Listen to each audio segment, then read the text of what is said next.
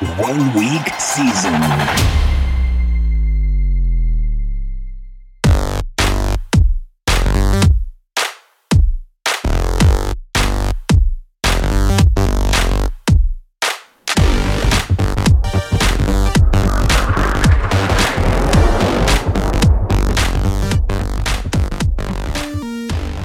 WS fam, the nation, my dudes and dudettes, we are here. We made it. Best Ball Plus 2023. Welcome.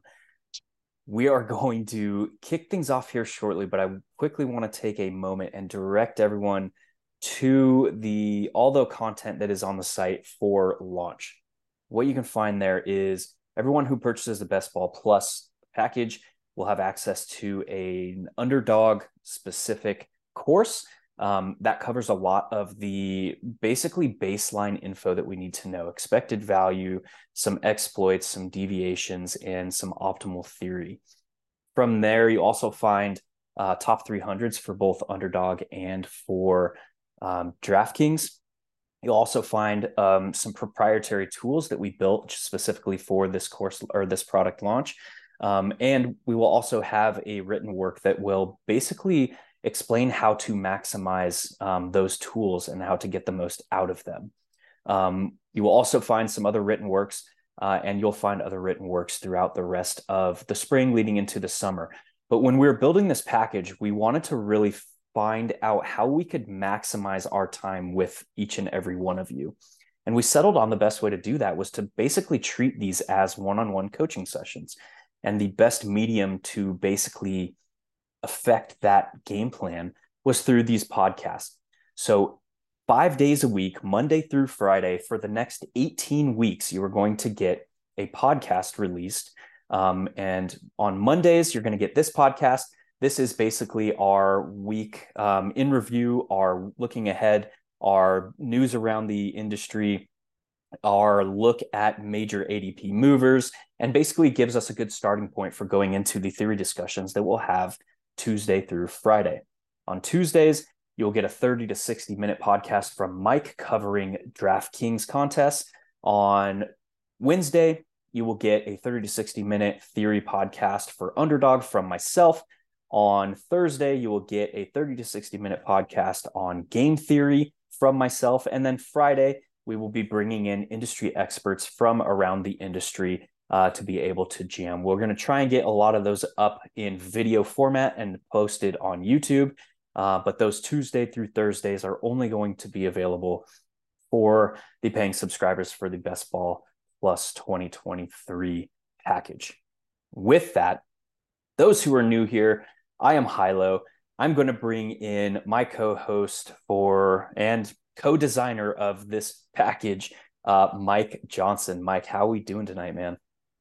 Hey, terrific. Excited to be here. Excited to kick off Best Ball Plus 2023. And, you know, coming off the NFL draft, I don't think uh, there's a more exciting time uh, other than right before the season starts and when training camp kicks off. But uh, right now in May, it's or April, May, uh, it's it's exciting to it's exciting where the industry's at where this point in the year it's there's so much focus on football yeah and obviously with this podcast coming out the monday following the nfl draft that is going to be a large portion of what we're going to talk about so i want to throw it over to you and i want you to give me your top rookie landing spots from a fantasy football and more specifically a best ball perspective uh, and we'll start at quarterback and running back.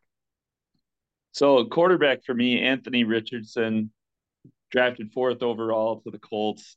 Uh, Shane Steichen, new head coach, formerly the offensive coordinator for the Eagles. And Richardson is just, you know, he has all the tools in the toolbox athletically, physically. Um, you know, he's just a complete package in that regard. And the way Steichen used Jalen Hurts in Philadelphia you know he he knows what he's got. He he's going to be he's trained in using this weapon, so it's going to be a really exciting time. Um, and Richardson's just the prototype of what we look for in fantasy and specifically in best ball and DFS because he has that huge ceiling, that rushing ability, uh, that raises his floor and ceiling.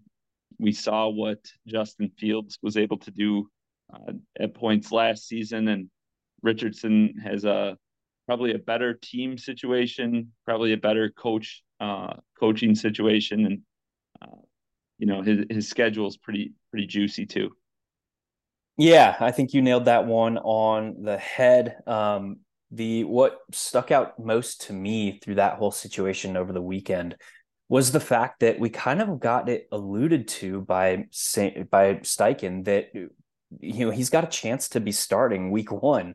Um, he was asked in a presser in his post draft presser, like, "Hey, what do you make of of Richardson's um, lack of experience, lack of of passes thrown at the high school and collegiate level?" And he basically came back with the best way to learn is to play. And so that's you know reading between the tea leaves here, reading the tea leaves here.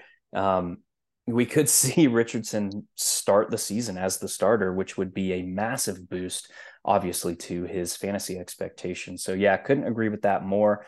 Um, we have to also acknowledge the downside. Obviously, he does not have the experience. Um, he is not a polished thrower. He has a you know around a fifty percent completion rate at the collegiate and high school level. Um, so there, there's definite risk here, but the upside is absolutely tantalizing. What about running back? I think this one should be fairly obvious. Yeah, so I Bijan Robinson, the eighth overall pick goes to the Falcons, who were, you know, by pretty much any metric, one of the top rushing offenses in the league last year.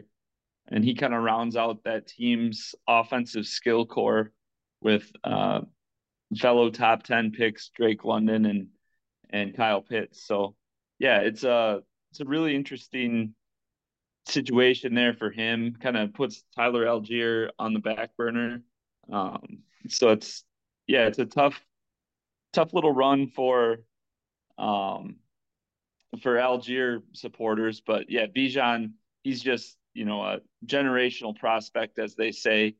And it, it really is true for him. He just, you know, for two years we've been waiting for him to come out and he landed in a terrific spot. And um, you know, I, I don't think anybody's going to be disappointed with what they get from him. Yeah, and talk about not just the schematic fit, not just kind of what they're we've seen over the past season with them, but they they've got a top six, seven offensive line. They have 100% offensive line continuity moving into uh, 2023. So yeah, absolute nut landing spot for Bijan. Um, we were waiting to see anxiously if he was going to go in the first round, and then he goes in the top 10. So we kind of know um, the history of running backs that are selected in the top 10, we're probably going to see some fairly heavy usage out of him as well. Um, best, highest graded running back prospect to come into the league since Saquon Barkley. Uh, and we kind of know what we get out of him. So um, love that. I want to hear your wide receiver landing spot because I think we might be different here. So throw me your top rookie wide receiver landing spot. So my favorite rookie wide receiver landing spot is Quentin Johnston uh, for the Chargers. Um, for me, it comes down to he's just got such a crazy athletic profile. Uh, most of the other top wide receivers in the draft are uh, a little bit smaller. There's uh, a lot of guys who are like under 190 pounds uh, among that top group. And um, Quentin Johnston, though, he's like your prototypical alpha wide receiver big, strong, athletic. He immediately goes to uh, high end offense who has Kellen Moore now calling plays, uh, which is an upgrade. He's got Justin Herbert, um, you know, and I think there's very real possibility when you look at uh, Keenan Allen and Mike Williams where they are at in their career arcs that Quentin Johnston could be the wide receiver one for the Chargers when we start 2024. And when I play best ball or fantasy do fantasy drafts or even in DFS early in the season, I try to locate those guys who I think that at the start of the next season are going to be much have much higher values than they currently do. And Johnston fits that profile to a T. Um, and you know, you know, he has that with Keenan Allen and Mike Williams um, playing along with him. He has great mentors who are going to teach him how to be a pro and kind of refine his game, which is which is what he needs. And every NFL team pretty much plays a ton of 11 personnel. So even as the third receiver, he's going to be on the field a lot. And then I think his athleticism just takes over. So we are different. Mine is actually Jordan Addison in Minnesota. You look at what head coach Kevin O'Connell has kind of done in his, you know, over his first year with the Vikings. Kirk Cousins attempted 643 passes last season. That was the most of his, oh God, 11, 10 year career in the NFL. So 643 passes. They let Adam Thielen walk and it's basically they have Justin Jefferson and then who. So I think Addison is going to step into this wide receiver two role, or at least he has a, a good chance to do so, um, and really put up some nice numbers uh, there in Minnesota. So I really like that landing spot a lot.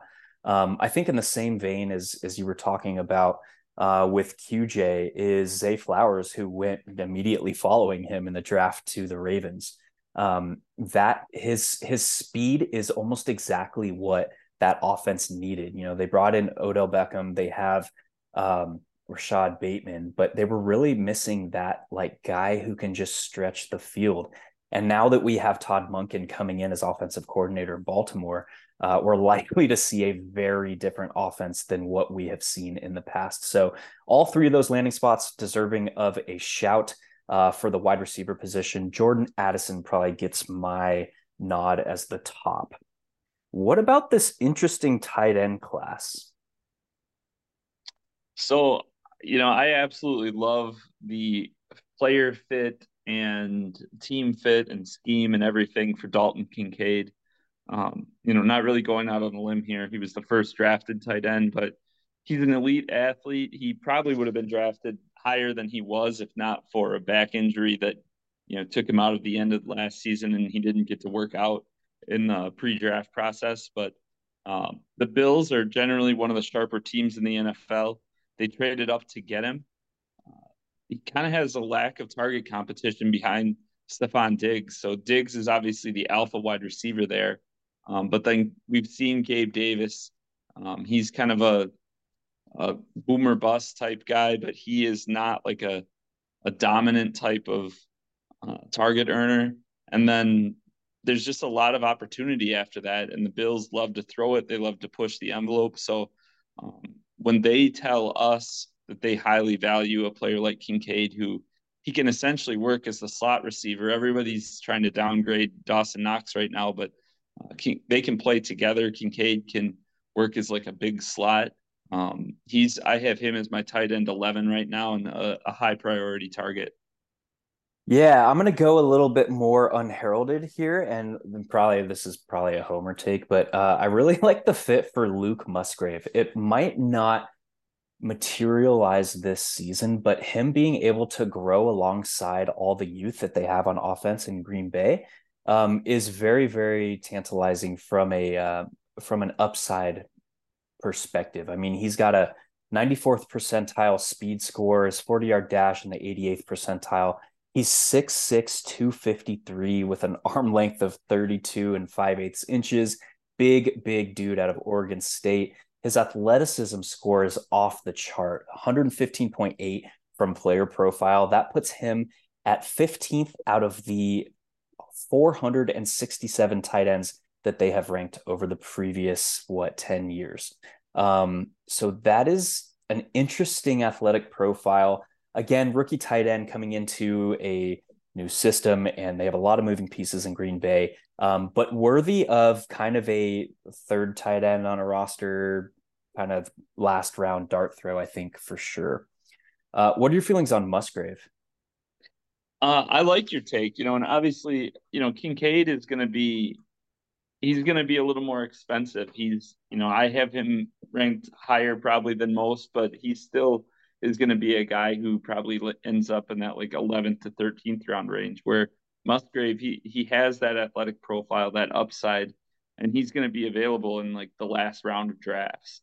So I, I really like that. And that Green Bay offense, um, you know, with him and, and Love going late, you can, you can take some shots in best ball and, and pair those guys and, high upside um, with unknowns, that's where you're going to find profit. Yeah, and really the only Packer who's being, well, I mean, the only pass catcher on the Packers that's really being drafted high up is uh is Christian Watson. Obviously, you have um, you have Aaron Jones going in the first three rounds. Uh, but behind that, it's like you can get Romeo Doubs late. You can get uh, some of these tight end flyers uh, like Luke Musgrave um, and some of these other youth at uh, that the Packers have at their disposal as well, fairly late. Um, so definitely, we'll get into kind of the theory behind that. But these we call it a backstack. The backstack potential on the Packers is very very interesting this season um, from the sense of their quarterback is going late. They're they have some primary pass catchers that are going late as well. Um, I dig it, man. Anything to add kind of um, with like the top rookie landing spots around? And we're going to jump into some theory stuff real quick after that. Uh, just Jahmyr Gibbs stands out as 12th overall pick, and there's a lot, a lot of talk around the Detroit backfield the last few days. But um, you know, he he could be everything that we always wanted D'Andre Swift to be, and then some. So, you know, that's, that's too soon, man pretty exciting spot. Yeah. Yeah. Sorry, Swift truthers. Yeah, that's painful. That that that whole thing materialized fairly quickly. That was kind of crazy to see. Um, yeah, I dig it, man. Let's talk about wh- why rookies are really well. Let me rephrase. Rookies are extremely valuable and viable in a best ball format for two very specific reasons. One, they start the draft cycle. When we talk about draft cycle, that is the entire window that you can draft in a contest. So for BBM, for example, it opened the Saturday right after the draft, and it's going to close on September 7th, right as the NFL season is kicking off. You also get these other snapshot contests. I'm going to speak specifically to underdog here. Contests like the puppy, like the Superflex puppy, like all these different contests where the draft window is only three weeks, only a month. Whereas now we have like a full three and a half month window to draft these BBMs. So when you talk about ADP, dynamic ADP, how ADP changes, um, how does draft or how does underdog even measure their ADP? Well, for them, it's a two day rolling window and all the drafts that are completed within that two day rolling window are updated and create new ADPs. That's why you see risers, fallers, and it's almost like real time um, updates. If you don't draft for a couple of days, uh, 36 hours, you're going to see new ADP when you jump into the lobbies. So, why jumping back to rookies, how they fit in there is rookies are, you know, by and large, just a blanket statement are going to be undervalued the sooner in the draft window that you are drafting. And then things are going to adjust. ADP is going to get more um, precise. And then towards the end of the draft window, the ADPs are going to be at their most optimal state. And you've lost out on some of this potential to gain um, an ADP advantage. Also, rookies are very important to best ball format because a lot of the time they're starting the year slow at depressed ADP, and then they're basically kicking it up and blowing up in the second half of the season where all the money is in these contests. So those are really the two big contributing factors to like this theory of drafting rookies early in a draft cycle. And that is why we're hammering on this discussion in rookies uh, today to kick off kind of our um, our basically exploration into the theory of best ball. Um, any additions to that kind of diatribe I just went on? Yeah, so prepping for this this discussion, and it's this. I agree completely with everything you just said. And then as I was thinking deeper on it, like my theory mind started, the wheels started turning. And so I was thinking about with the new BBM4 format, you know, does that kind of change and hurt the rookie value because those slow starts they're going to hurt you a little more if you know five or six weeks of a player you know playing sparingly not really super involved in the offense. You know that's a if a third of the prize pool is coming out of that first 14 week window um, having more players that are not contributing as often that that can kind of hurt your expected value was kind of the thesis that I was going through in my mind, and then taking it a step further, um, looking at where the rookie ADPs are currently, it feels like they're already like the the market is kind of already bumping a lot of these rookies, especially the higher end ones. Um, you know, I look at like the first round wide receivers, JSN is uh, already a fifth round pick, and um, the other three first round receivers are going in like the eighth round. So it feels like the market has kind of already shifted, you know, and you know maybe there's a little reversing of the of the theory. That is a definite something that had crossed my mind, and I kind of went through the exploration of that through the lens of EV in the course that everybody that subscribes to the package is going to get. So I don't want to go over the numbers. Um, I will save that for the loyal subscribers who are gonna um, who are who are paying for that info. Um, but that discussion on EV for the BBM contest is 100% fully covered uh, in the fundamental core Best Ball Plus course um, that you will all have access to. Again, if you have not checked that out and you are a subscriber, go check that out. It's a quick read, um, sub 5,000 words, but all the calculations, all the data um, is, and all the theory kind of for a baseline theory assumption is in that document. Perfect. And if you're not a subscriber, those types of theories and questions are the types of things we're going to be digging into for the next four months. So hop in those streets. Yes, sir. And this is going to be released on Monday. If you do subscribe by the end of the day on Monday, you get a fat $100 discount on the package. So definitely jump on that.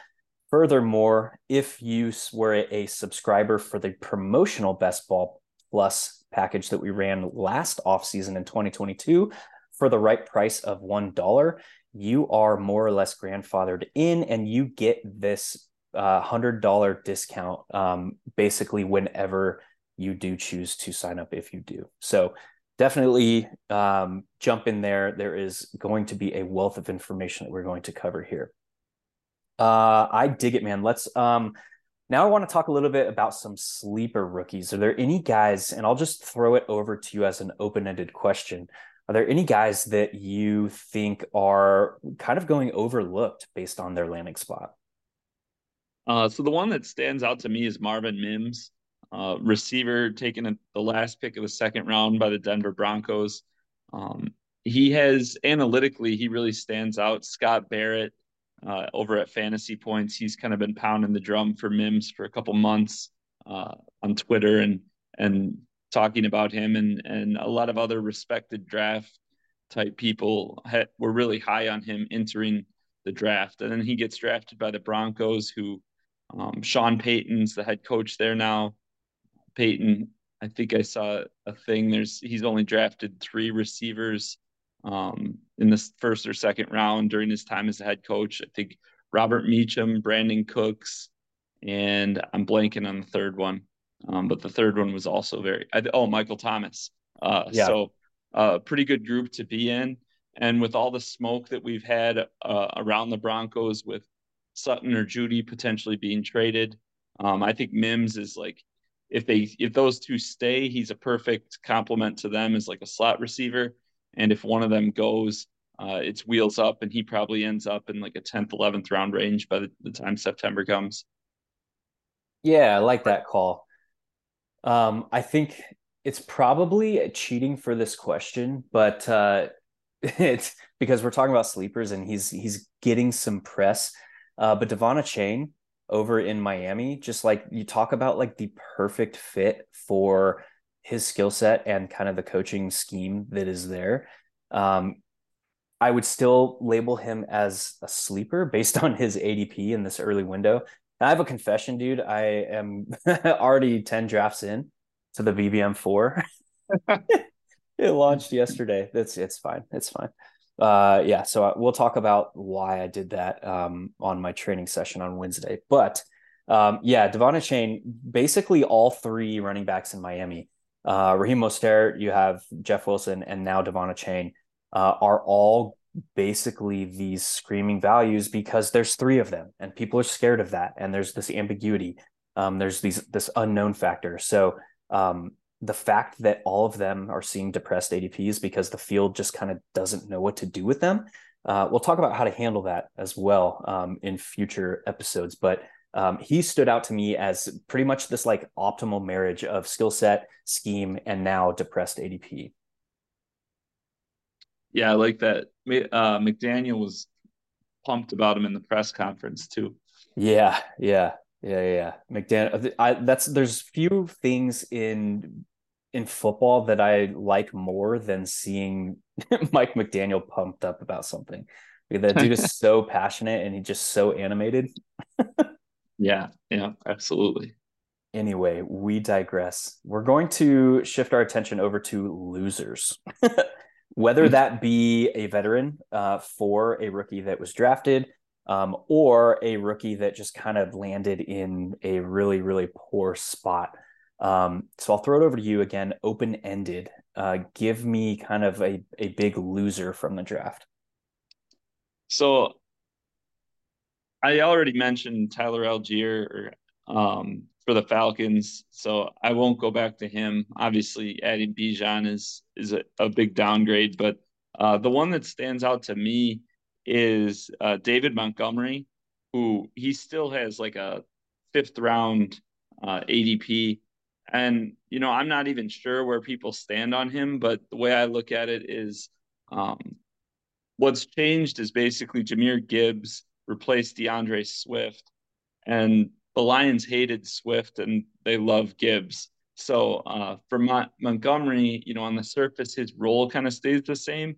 But I think there's a much greater chance that um, he becomes like a, a complete backseat player to Gibbs uh, than there was that chance for when Swift was there. So, um, you know, I'm not sure exactly where the market is going to land on that, um, but you know, I think I think Gibbs is the future there, and uh, Montgomery just relative. I think he'll still be solid, but relative to his fifth round draft capital when um, which is where I, he went in the draft that I I did yesterday. Um, that's pretty that's pretty expensive for me for kind of the, the Jamaal Williams plus role. Um, you know that that type of thing. Uh, Williams was a great a great value obviously last year, but he was going in the tenth to twelfth round. So I think if Montgomery, if he were to be like a seventh rounder, uh, that'd be a lot more interesting to me. Yeah, I like that good. I like that shout a good bit. Um, I'll throw out Izzy Ab- Ab- Abanikanda. Jesus, um, go and that talk about like a just a crowded situation to enter. Um, obviously getting drafted to the Jets, um, not the place where I wanted to see his athletic profile go. Um, he could still carve out kind of this change of pace slash third down passing down type role. Uh, but he's got additional bodies to go through um, that I would have liked to see. Uh, any take on that call? Yeah, I, I agree there. He's the guy who, you know, to reference back to the um, Achane in Miami, you know, if you flipped where those guys landed, um, the you know the excitement levels would also be flipped. So that's just especially at running back where uh, landing spot can be so important um, and can have such a huge impact on on the potential upside. And I, I totally agree there um, because he's got to he's going to have to earn his way on, and um, he's not just he's not going to a place where there's veterans who might be a little washed up. You know, they've got Breece Hall there, and he he's got some work to do just just to you know see the field. Yeah, the I think the quote the, out of the the presser in New York uh, was that they liked him because he can also return kicks, and it's like, oh, that's not what you want to hear, dude. yeah, it's like, oh shit. Okay, well, that's a sunken cost. Um, yeah, so that would be probably mine biggest losers. Um, now I'm gonna throw you a question. Have you started drafting? I kind of I tipped my cap there earlier, but have you started any best ball big contest drafting yet? Yeah, I just I did one BBM four today, uh, just the one. So I'm not ten in like you, but um, yeah, I got one in and and wet my beak a little bit, and and uh, yeah, got the juices flowing. Oh, dude, and they flow and they flow. I couldn't stop. Uh, no, I'm just kidding. I'm not addicted. I swear. no, there there's a very specific reason why I wanted to, and I, I'm I'm allotting myself 20, and I will get into the reasons why I wanted to hammer those early as possible. Um, and yes, I know the schedule doesn't come out until another two weeks, uh, but there's a very specific reason why I did that and why I am doing that. We'll cover that on Wednesday's uh, Underdog Theory podcast. Um, other big news around the NFL that happened um, leading up to the draft, post draft.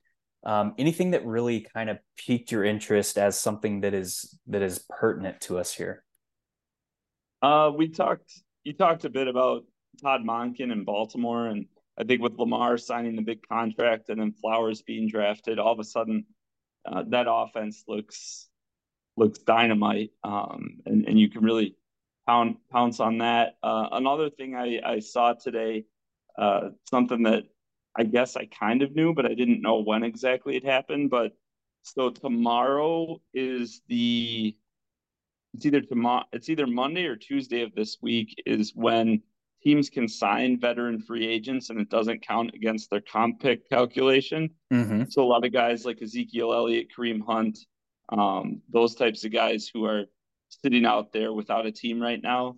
Uh, they'll they'll probably be signed in the next, you know, the next week or so, and and that can change. Uh, you know, we just talked about some losers, um, and that can change for a lot of other guys. I think of guys like Rachaad White in Tampa, who people I've seen trumpeting. He's a big winner from the draft, but uh, that that tune could change very quickly. So for people who are drafting right now, um, those are some guys where you might be able to get some some three or four round value uh, by picking them towards the end of your drafts. That brought up a very interesting point, and I want to quickly turn our attention to running backs who were dubbed winners of the draft, whether it be they didn't team didn't take anybody, or you know, or I guess extend that throughout the rest of of off season and in free agency as well. The big ones were really to me Rachaad White was getting talked up. I have not taken him in any of my 10 drafts, uh, but I have taken a lot of guys going around him um, to kind of play up that same profile. Primarily, the big winners to me were Joe Mixon mm-hmm. and mm-hmm. and Dalvin Cook. Mm-hmm. Um, a lot of unknowns there as well. Um, and James Conner was a massive winner to me they only have like Keaontay Ingram backing him. I mean, they get they have some other bodies, but it's like it's just Keaontay Ingram, and we've seen kind of what Keaontay Ingram is and how he is still not pro ready. Uh, so yeah, James Conner. I mean, he's sitting in like the eighth round right now in in early BBM drafts, and I've been. Uh, I probably have a little bit too much, and I'll probably slow that down. But um, that's a guy that I could see his ADP jumping significantly over the coming weeks. Yeah, um, even even like a Josh Jacobs, who you know he's being drafted in the third round right now. Yeah, despite being you know a basically first round production last season, and a lot of that's driven by people thinking, well, the Raiders aren't sold on him. They gave him the franchise tag. They're going to bring in some other guys. Well, free agency's come and gone. The draft came and went. Um, and I don't think that they're going to go get like a high profile running back. I think they're just going to run the tread off him uh, and then let him go next year. Love that call. I scooped, I'll toot my own horn. I scooped some fourth round Josh Jacobs today, which was amazing. Oh, man. Uh, nice. Yeah, I was, uh, I was enjoying that. Um, could not agree more. I mean, they just fed him um, the, they fed him a, a crap ton of touches. They basically, their offensive line maintained continuity and they blocked to the league's highest adjusted line yards last season. Um, and it kind of came together out of nowhere because they're they came into the season with like a 17th, 18th ranked ranked expected offensive line. But um, and you look at the continuity and coaching, what has changed there? Well, nothing. And that's a situation I like that shout a good a good bit here. Uh, anything else that kind of struck you at the running back position? Um, no, I think I think we kind of touched on most of it. You know, J.K. Yeah. Dobbins seems like he's probably healthy. We just talked about Baltimore, um, but they didn't add anyone, uh, so that that seems promising. And if that offense really does uh, take off. I mean, wow. Yeah, I like that shout good bit as well. Um, any closing remarks, dude? That's gonna do it for our our inaugural our kickoff episode here. Do you have any other closing remarks? Any shouts you want to make for any DK specific stuff coming up? Um, yeah, I mean, we'll keep our eyes peeled. Uh, DraftKings is, uh, you know, that's part of the edge, right? Is they don't give you the same information that Underdog does, um, and you know, you can't see your exposures and we'll talk about a lot of those things uh, within the product. But um, you know, once they put out some contests and and we can kind of go from there. Um, you know, that's that's kind of my bread and butter where I like to uh, attack. I like the extra roster spots and just um, taking advantage of the fact that the whole industry talks about one specific type of contest on one platform. So uh, being able to exploit uh, those mindsets uh, being used on a different platform uh, that should have you know different optimal strategies is uh, that that's where I'm coming from. Let's go, dude. I absolutely love to hear it and see it. That's going to do it for the first episode of the Best Ball 20 Best Ball Plus 2023. I am Hilow. He is Mike Johnson. Find us on Twitter, find us in the Discord. We will see you tomorrow now for you guys for the DK session from Mike.